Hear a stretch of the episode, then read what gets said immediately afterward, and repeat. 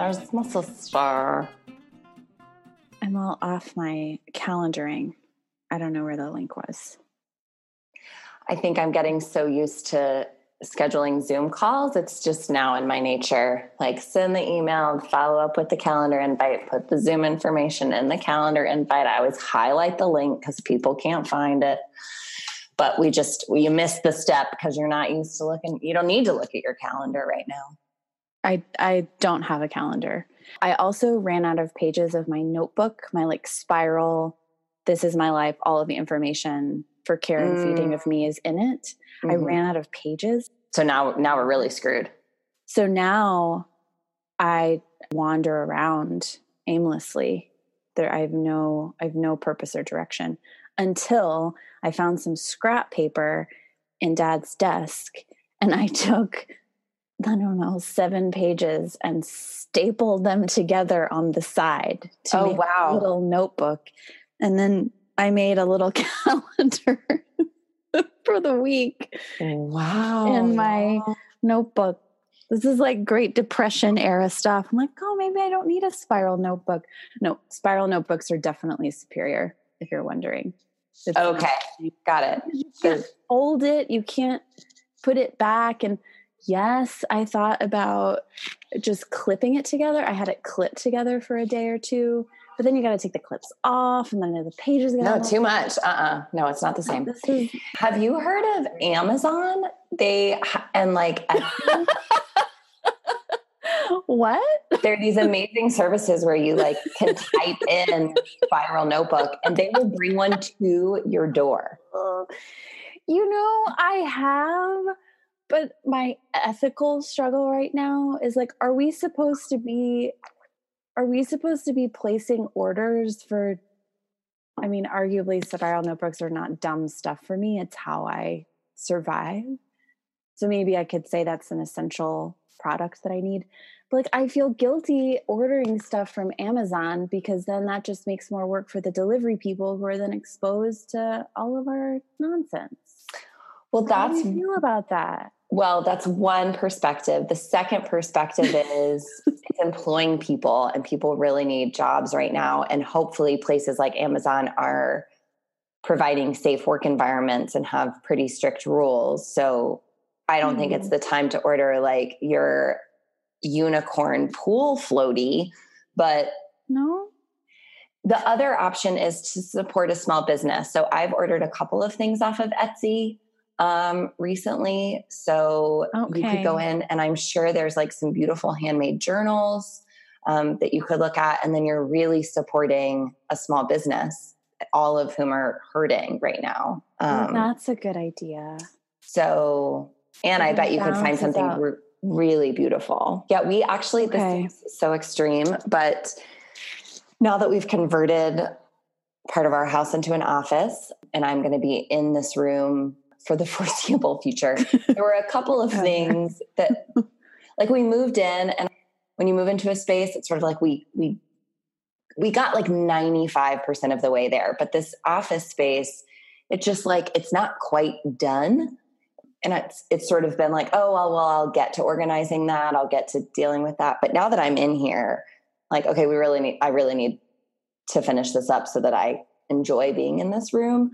And the one thing that we really wanted was a side table for like our printer and extra printer paper and like all that. I remember there's been a whole debacle with this search. Yes. Yeah. Been on the search. And we did get one thing from basically Goodwill. And then it turned out it was like totally moldy. And so it made us look very, very sick. So we had to like get rid of that one. So, and I haven't wanted to buy something new, like from IKEA, cause that feels wasteful. But I looked on Etsy and there's this amazing woodworker who's out of Oregon and he hand makes these gorgeous side tables. And so we have now purchased this beautiful wood and metal table that is being handcrafted in Oregon.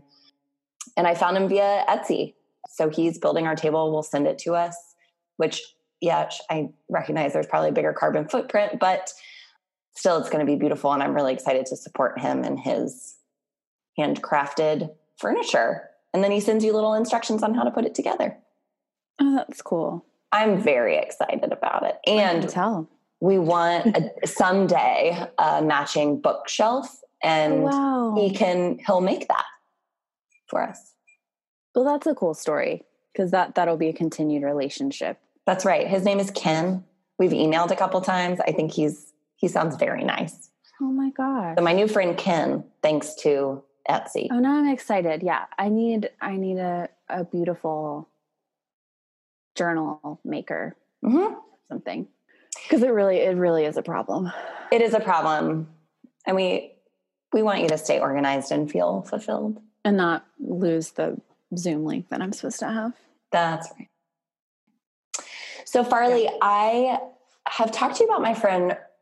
I call him Dr. Pinto. His name is Rogerio Pinto. He and I met last summer at this awesome social work in the arts roundtable that was held on Bainbridge, Island outside. Oh, right. Poor you. You had to poor me. Oh gosh. It was like social work camp. It was glorious. Social work camp. Oh so, man. He and I just developed this awesome friendship, and he's been on my mind because he is a social work professor at the University of Michigan. And of course, like all faculty moving to virtual learning. Right. So his life is kind of in transition. But he just brings the biggest smile to my face. I'm not sure if it's because he is Brazilian and just is beautiful. And his accent just makes me so happy. Or that he's just, the most wonderful person. I think it's probably a combo. But in these times, I've also been craving having a conversation not necessarily related to COVID. Of course, I want to address that that's going on in the world and we should talk about that. But he is an expert on the combination of social work and art. And he is a thespian, and he is a playwright and a social worker. And I just love this topic so much that I thought we should talk to him today, just to talk about something really cool and different. Yes, the anti-virus conversation. Exactly. So I think he's going to call in just a little bit. So excited to meet him. Good morning. Rogerio, listen to your beautiful voice. Good morning. Good morning, Dr. Pinto. Good morning. This How is Farley. Doing? How are you doing, Farley? I am doing very well this morning. I That's woke up great. And I knew we were going to talk to you, and so I have a sense of purpose. Which I woke up, prepared to write an NIH grant, so I think I have a sense of purpose as well. Well, that's a bigger purpose. It's all relative, and I'll take what I can get. But it's like I think you have better purpose than I did. I really do. Well, it's a little higher than I've had recently. As you may know, I'm in quarantine in my parents' basement. This is day 10 of 14. So we're getting there. And that's because he went to New York, right? Yeah, so we were in New York, and I conveniently left my job 2 weeks ago on Monday. That was a planned thing before all this happened. Uh-huh. And my husband can work at home, so we thought it was wise to get out of New York while we could and because we could. So we drove to Virginia. No, I think you did the right thing. I mean, people are trying to leave the place. I don't know if Catherine told you. I mean, I lived in New York for almost 30 years. Oh, really? Oh, yeah. Wow. I arrived in New York, and maybe, I don't know if when we begin to tape, because I may be repeating things. No, tell your whole... I gave her the preface of that you are amazing and that listening to you is one of my favorite things because I love your voice so much. I love how you say my name. You could just say it over and over. Catherine? Go on. Please jump right into your incredible story. I don't know incredible, but it's certainly interesting. I think. So yes, I lived in New York for many years. I arrived in the United States. Actually, we landed in Orlando, Florida. And then, you know, a few days later, we came to New York City, and that's where I lived for many years until I moved back here. Well, not back. I moved to Michigan almost 5 years ago. So, I mean, the idea of New York being a place that people are leaving because of COVID-19 mm-hmm. Is bizarre because it is a place of conversions, right? I mean, that's the place that everybody goes to. It is like New York becomes an entity itself. A lot of individual people, of course, but I feel a solidarity with it as an organism. It is an incredible place, isn't it? I mean, I've traveled. I mean, not, you know, I don't know the entire globe, but I've been to many places at this point in my life, and I have not found anything like New York. I mean, including, you know, fabulous, well-known places like you know, Paris and Rio de Janeiro and São Paulo, even, you know, places in Brazil where I was born and grew up. I mean, in London, I mean, you know, there's nothing like New York. I mean, it's not only the size of it. I mean, some places are actually bigger than New York City, but it just seems to be, like you said, Father, like an organism mm-hmm. that has become really very well functioning. I mean, even in times like this, right? Mm-hmm. You know, it happens to come together very quickly and to do what it's needed for its people. I was, you know, in New York for 9/11, which is, oh, wow. You know, wow. something that we compare to, not in terms mm-hmm. of, you know, that they mean anything similar.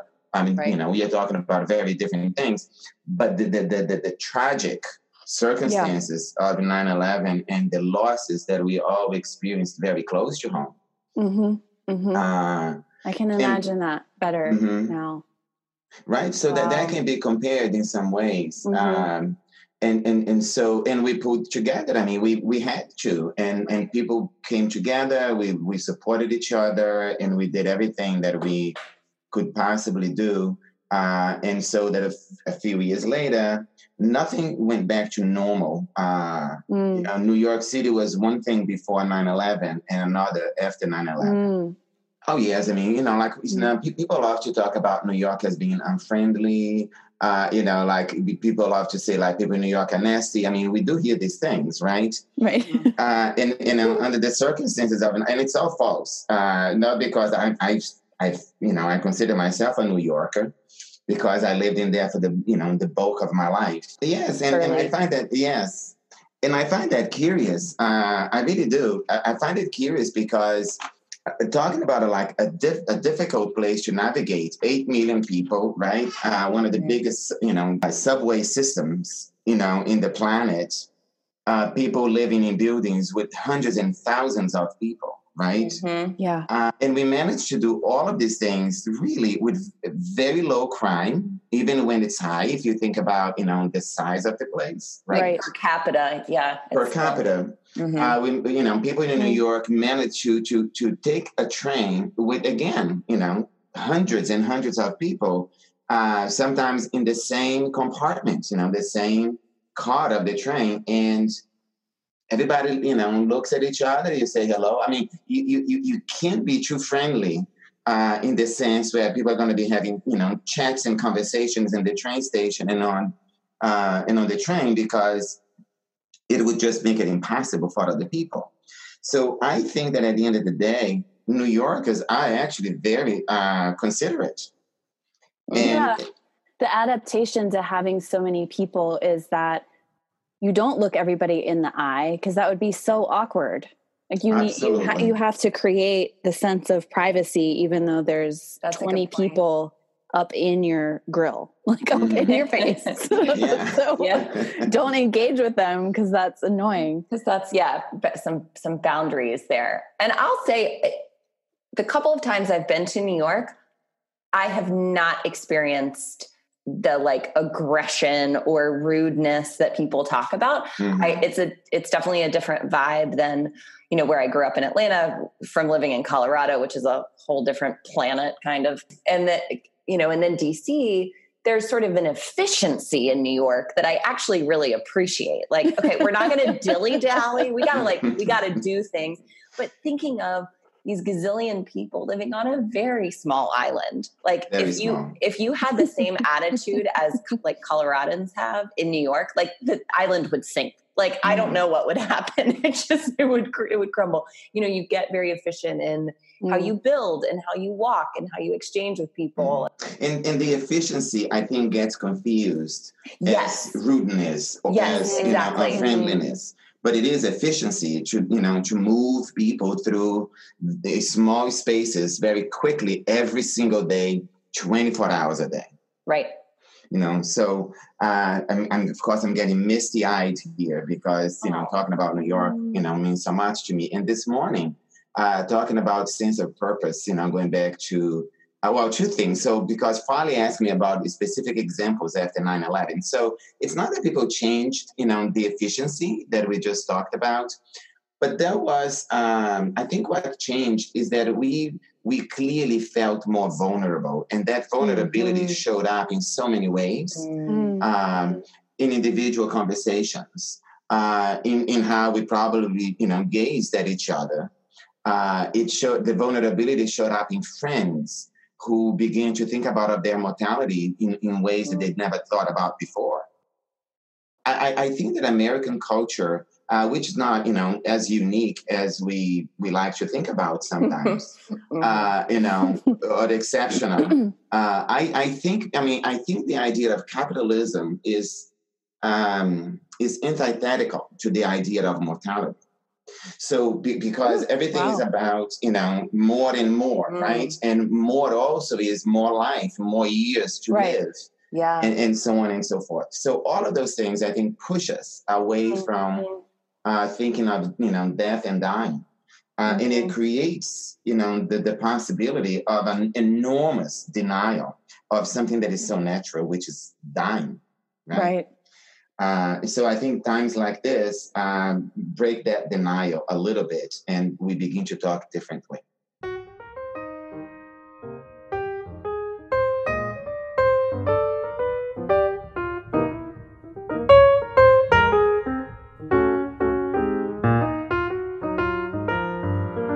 I'm going to take this opportunity for a segue, because I gave the premise that you and I met through our social work connection and your work in the arts, and that this combo is something that's a really magical combination of things, social work and the arts.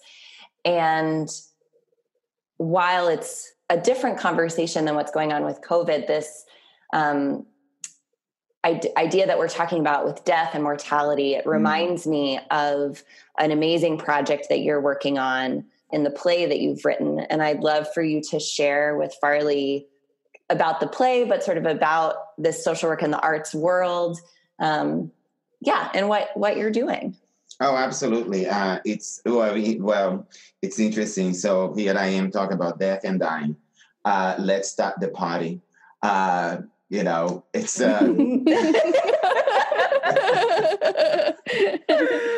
yeah. Well, so I mean, I had been exposed to death and dying very early, so it's not that it makes any easy for me to talk about it or even, you know, fathom my own demise, right? But I mean, being exposed at a young age, it does change how you feel about things.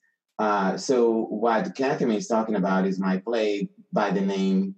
Marilia.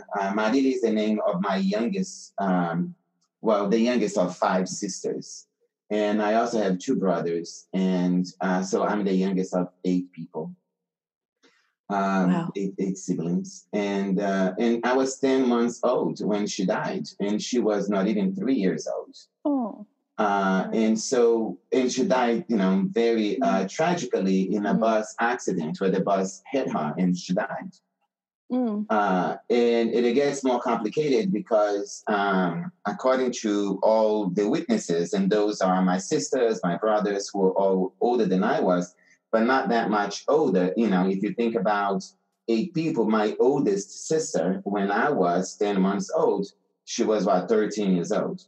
Mm-hmm. Right. So these are not adults who have like a clear recollection of all the facts. But anyway, the point is, I have been haunted by all the narratives of this extremely important moment in the family where one of the siblings tragically dies. And the bus that hit my sister was arriving in the place where we lived, which is a housing project, and it contained 9 buildings. So we lived on building number 4, and the bus stopped between building 4 and building 2. So according to many of the stories, and they all vary dramatically, my sister was, going across the street because she had seen my mother on the bus from the window of the first floor apartment where we lived. And so, and as she, launched into, crossing the street to get to my mother, that's when the accident happened.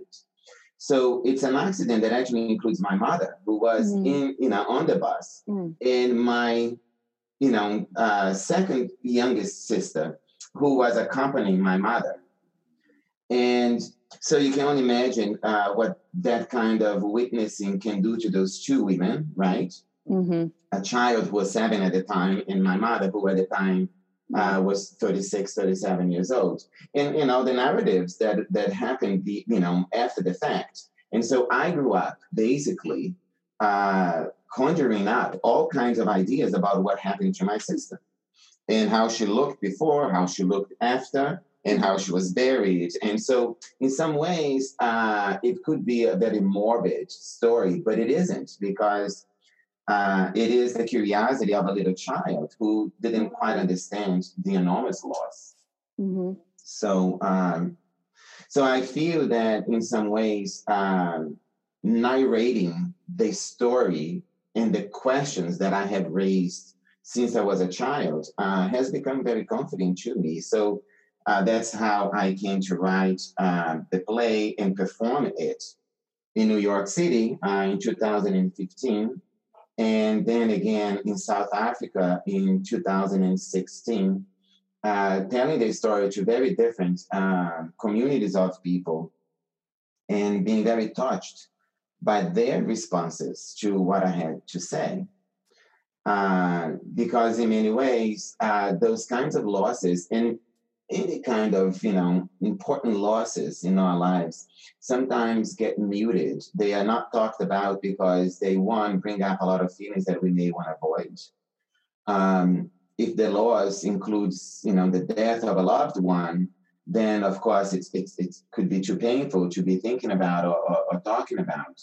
And it could be losses of all kinds of things. But what the audiences keep telling me when I perform the play and people who read it is that it makes them think in a way that is not as threatening, where, one can welcome the thoughts and the feelings that losses can bring up, so long as you can create a narrative that works for you, which is what I think the play does. It is a narrative that works for me, that actually brings me hope. It's a narrative that brings me comfort, I think. And the audiences, that's what they feel, and then begin to think about their own losses and finding some kind of place where they can go to where there is some peace, which is what I have been trying to do my whole life. But then the well, it's not so interesting. It's so between the ages of 0 and 7, a lot of important people actually died around me. Both my grandparents on my father's side. When I was born, the two grandparents on my mother's side had already passed. And my favorite uncle died, again, very tragically. He was shot. He was shot dead under, very, shady circumstances that I still don't know what they are. That would be like a whole other play for one of his children to write. But he was, a favorite uncle, my mother's brother. And then my father died when I was about 7.5 or so. And so all of those things create an impression on you, that mortality is this reality. It's this thing that can happen to you at any moment. Right. So I forgot what your initial question was, Catherine. So Well, I hope I'm not getting too morbid here.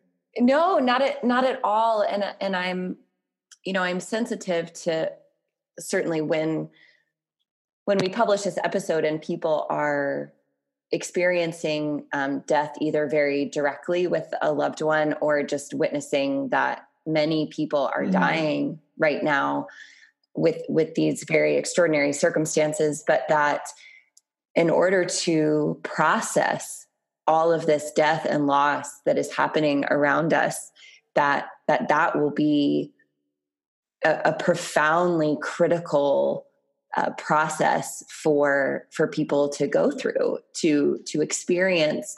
And you have been able to use the arts, particularly the visual arts and theatrical arts, to explore that from your own story. And one word you used when we were first talking about this was that this project, the writing of the play, the performing of the play, and now these kind of additional iterations that are happening with the new set design and other performance opportunities, is that you're excavating your own story.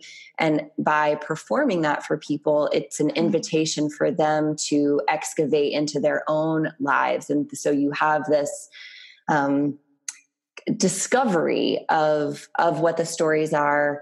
And I was just writing something about, what people might be going through with all of this, and that we have the well-known 5 stages of grief, but that this 6th stage of grief can be meaning. And David Kessler writes about this. Yes. And that, and Farley, you and I have talked about finding meaning in things, and it's not the everything happens for a reason.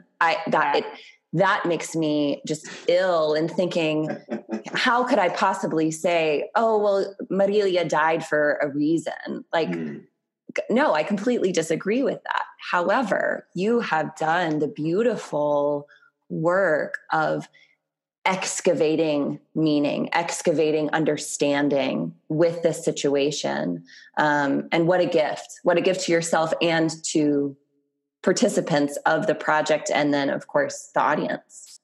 And I think, it invites people to do the same, right? So I was speaking, more as a professor, a teacher, and a researcher, and why I use the term excavation, which is a little too pedagogical, but let's go there anyway. You are Dr. Pinto. Yes. In the end. I am not an anthropologist, but I have read a lot of anthropology and know a few things about that. And I'm a methodologist in many ways, right? And one major methodology from anthropology is ethnographies.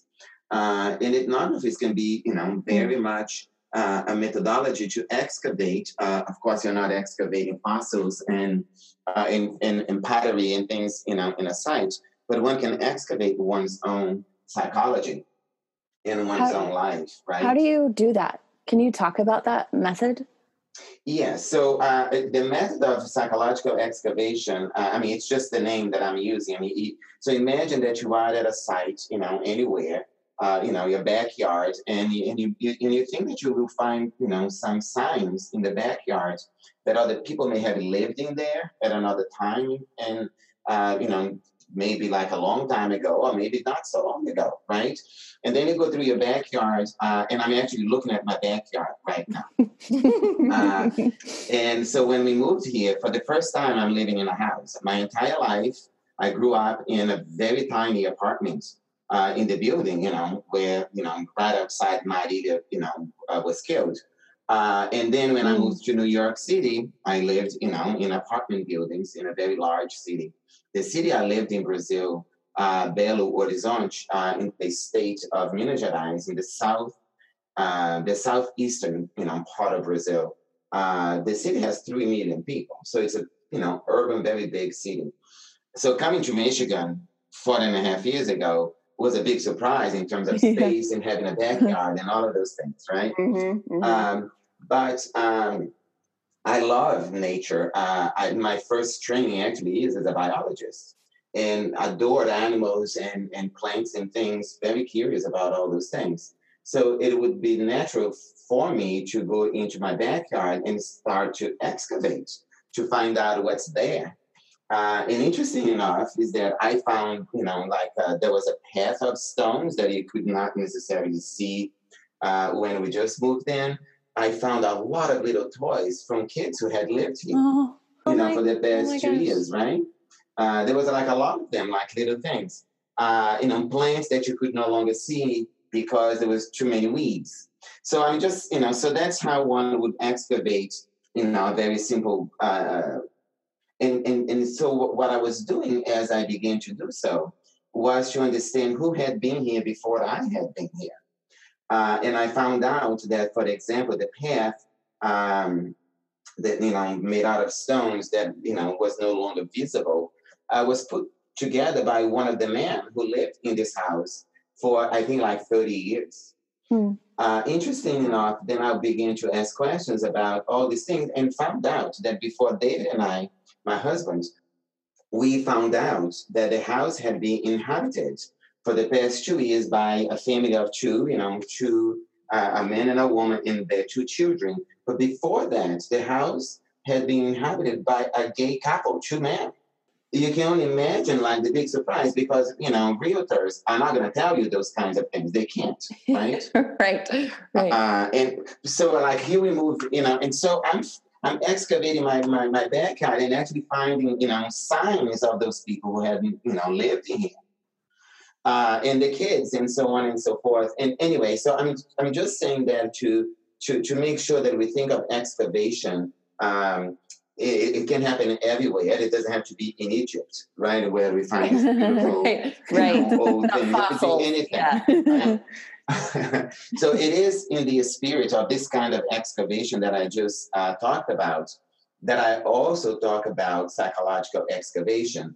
It is giving myself permission to go to the corners of my imagination in my brain and find out what has been there for a long time now, 10 years ago, 20 years ago. How did I organize those things inside of my head?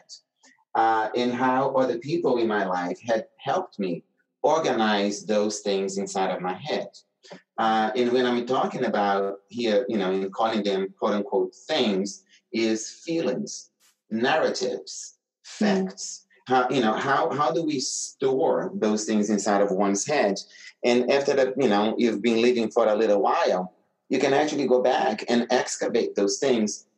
And as you find them again, you begin to go around and ask questions, as I did for my play. I went to my mother when she was still alive and asked for questions, to my sisters, and collected the narratives that they had. Mm-hmm. And so, that's the most basic excavation that I think all of us can do. Every human being can do that if they decide to do it. And then there is the manifestation of the excavation, which could be through a poem. It could be through a whole book. It could be someone telling the story to a group of friends. It could be, as simple as one wants it to be. What I think is important at the end of the excavation is that you create a narrative that makes sense to you, a narrative that is comforting. It's a narrative that brings those things together and gives you some kind of peace. And I think that can happen at any moment in anybody's life. And then there is perhaps... not so, well, it's a different method, but also a complementary method, which is go for therapy, meditation, right? I mean, I've been in therapy my entire life, basically. That's the best. And I think that that's another place where you can, it's very helpful because the organization of all the things that have been stored in the mind. Yes. So you have a space to do that with the help of someone who has a best interest at heart, right? And there is no end to it, right? Right. I mean, the excavation can go on. I mean, whereas if you think about it in very concrete terms, eventually a site will get exhausted, right? I mean, there's just so much I can do on my backyard or a site in Egypt or any other place, right? But the beautiful thing about psychological excavation, right, is that it has no end to it. I mean, you can do this anytime, anywhere, your entire life. It's an enormous and beautiful resource that we have. Painful at times, of course. Certainly. But enormously pleasurable, you know, many times as well. And then we can choose to show other people the manifestations of such excavation in many different ways. So like we are talking about, like my play Marilia is but one moment of excavation in my life, right? I'm working on two other plays that I'm writing, two complementary but two different moments in my life, where I'm creating narrative of excavation of different issues around my life.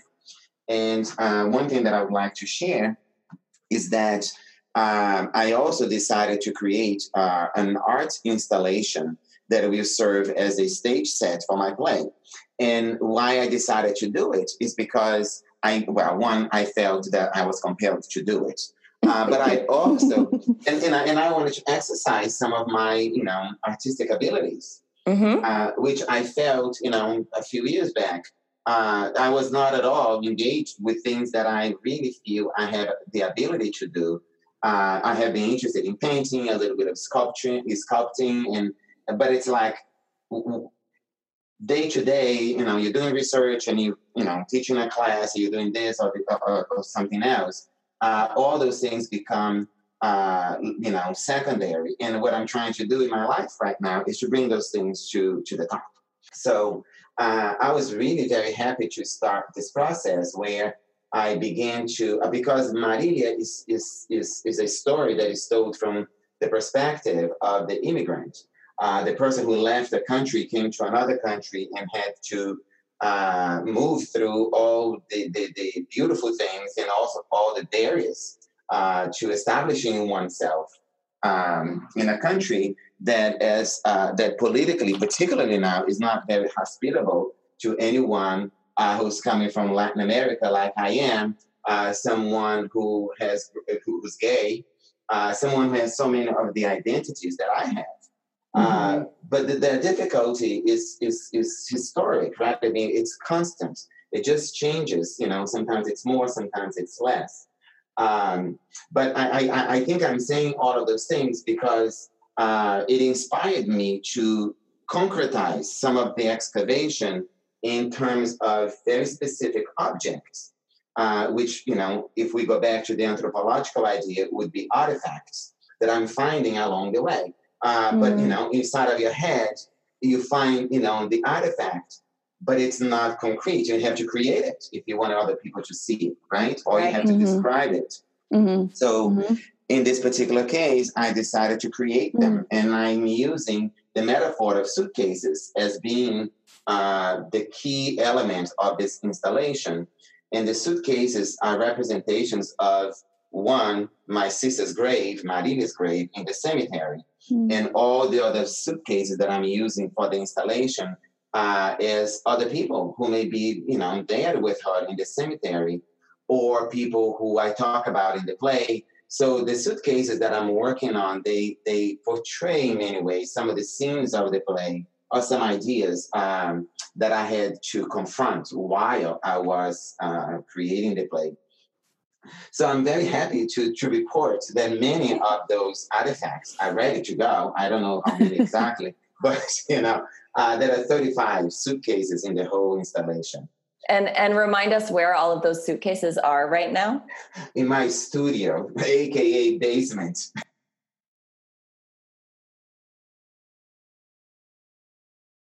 I hope it's going to look, beautiful, and it's going to be meaningful to people as well, as much as the play, has appeared to be. Oh, I can guarantee. Oh, Farley, I have not seen the play. I've seen a short video of a little bit about the process of production, but then Rogerio presented on this at a conference we were at not too long ago.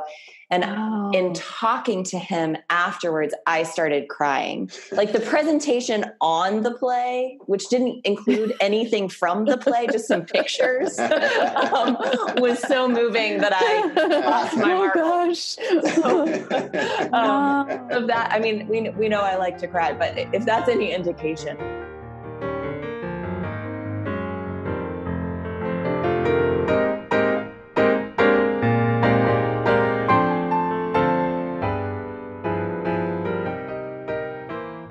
I feel so inspired by your work, and I've been having these little pings of inspiration around creativity and storytelling and voice, sort of my own voice, but thinking about other people in the past, I don't know, year or so. It's sort of the theme of my life right now. Mm-hmm. So that's one response that I have, but another is about the methodological part of it. So I did a little qualitative research in graduate school, and I noticed your word manifestation, which is, you know, what kind of report or play or lecture, whatever you're going to do to reveal your research to people. And so then I've been thinking about the gift of seeing one's own psychological excavation as a sort of research project, because it distances one's psychological experience or the backyard from oneself, even though it's one and the same. But I think people, including me, resist that kind of excavation because you don't want to see what's there. But another is that it's within me. It's so personal as to trigger self-judgment and fear about what it might say about me. And so the way you're talking about it makes it seem like, you know, my psychological experience, my psyche, my stories and records and narratives and feelings that are in my head are like my backyard, like it's over there. A little bit of distance that speaking out loud or writing sometimes provides. I found a mummy in my brain. Right. And I wonder how that got there. And it doesn't say, oh, I found a mummy, so I'm a good person or a bad person. Exactly. I just found a mummy. That sort of non-judgment. Curiosity. But like compassionate non-judgment. Like you were talking about the therapist. It's not like, oh, well, there's a mummy in my brain. But like, oh my gosh, I wonder how that's, you know, impacted my life negatively or positively to have a mummy in my brain. I just really like thinking about it in terms of methodology. And I do a lot of journaling, or, you know, is it therapy? Is there creative ways to say, you know, I know stuff is there, but how do I find it? So I think some people might say, oh, like I'm fine. It's just like sand all the way down. There's nothing to excavate. So, or, you know, it's going to take 5 feet of excavation to get to something real. I think, I don't know if everybody thinks that way, but I do. And I think that a lot of people do. Like when you think of, like, for example, the excavation of the backyard or the excavation of, you know, some site in another country, right? For some reason, when you were talking, I was thinking, you know, we think we are going to go there to find all these things that people just naturally left. You know, they just went through their day to day, and, you know, everything that is there to be found were left in there in a very natural way. Maybe people, you know, who had put all these things wherever they put, maybe there were some things that they were trying to hide. Maybe there are certain things that they don't want, they didn't want anybody to know, or, you know, things that they, so even though we may go to a site and we find a lot of things, I think that we find things that the people who left them there did not necessarily want us to see. Mm-hmm. And why I am saying that is because the mind has really mysterious ways. Not so mysterious anymore, but I mean, mysterious ways of hiding things from us. Yes. Right? Yes. We know, for example, very clearly that trauma right, makes the mind work in a way where it really, you know, puts things in a corner where it's very hard to access. And there are many, you know, circumstances in our lives that are so painful that the mind prefers not to reveal, right? Mm, right. And so I think that what we avoid, you know, when we avoid the excavation is to get to those places that I actually think, Farley, we already know are there. We know the elements of it. We know what it is. But what we do, we just keep away from it. Mm-hmm. Don't dig over there. Nothing to see there. Exactly. Or we learn over time to minimize, because a lot of the things that we try to hide inside of the mind, or that the mind decides to hide from us, a lot of those things were not of our making. I mean, they were things done to us. Right. Or you know, or crap that happened around us. Right. So I think at the end of the day, all I'm saying, you know, it inspired me to think after what you said, that we just have to go through those, you know, several feet of sand in our own pace.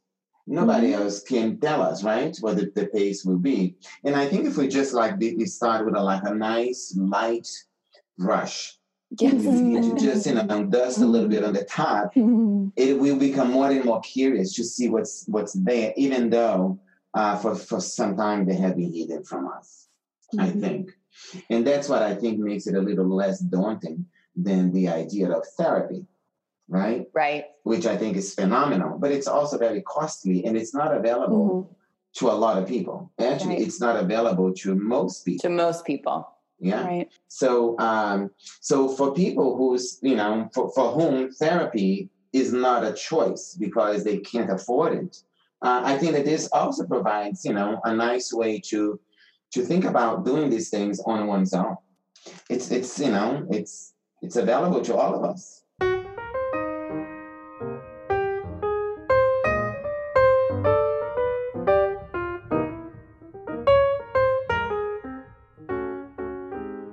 Did you tell Farley that my nephew has the same name?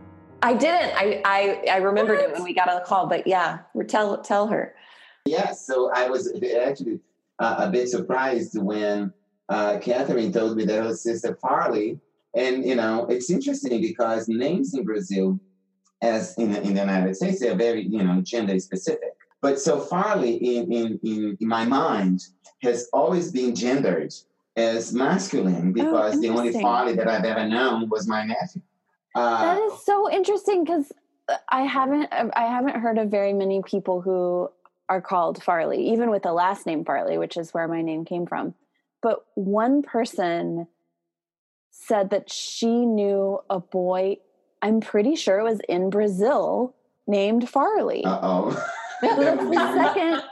That's really funny. I mean, I have no idea how this name came about. And at some point, I may ask my brother and my sister-in-law, a former sister-in-law. I'm pretty sure she is the one who chose the name. So we should excavate that. Like, how did this happen? I have so many questions. So in social work and, you know, all kinds of, you know, spiritual workshops and undoing racism workshops, I mean, that kind of, you know, very social work-based stuff.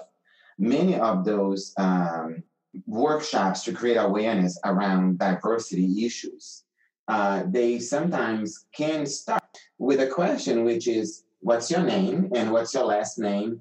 And tell us a story about the name.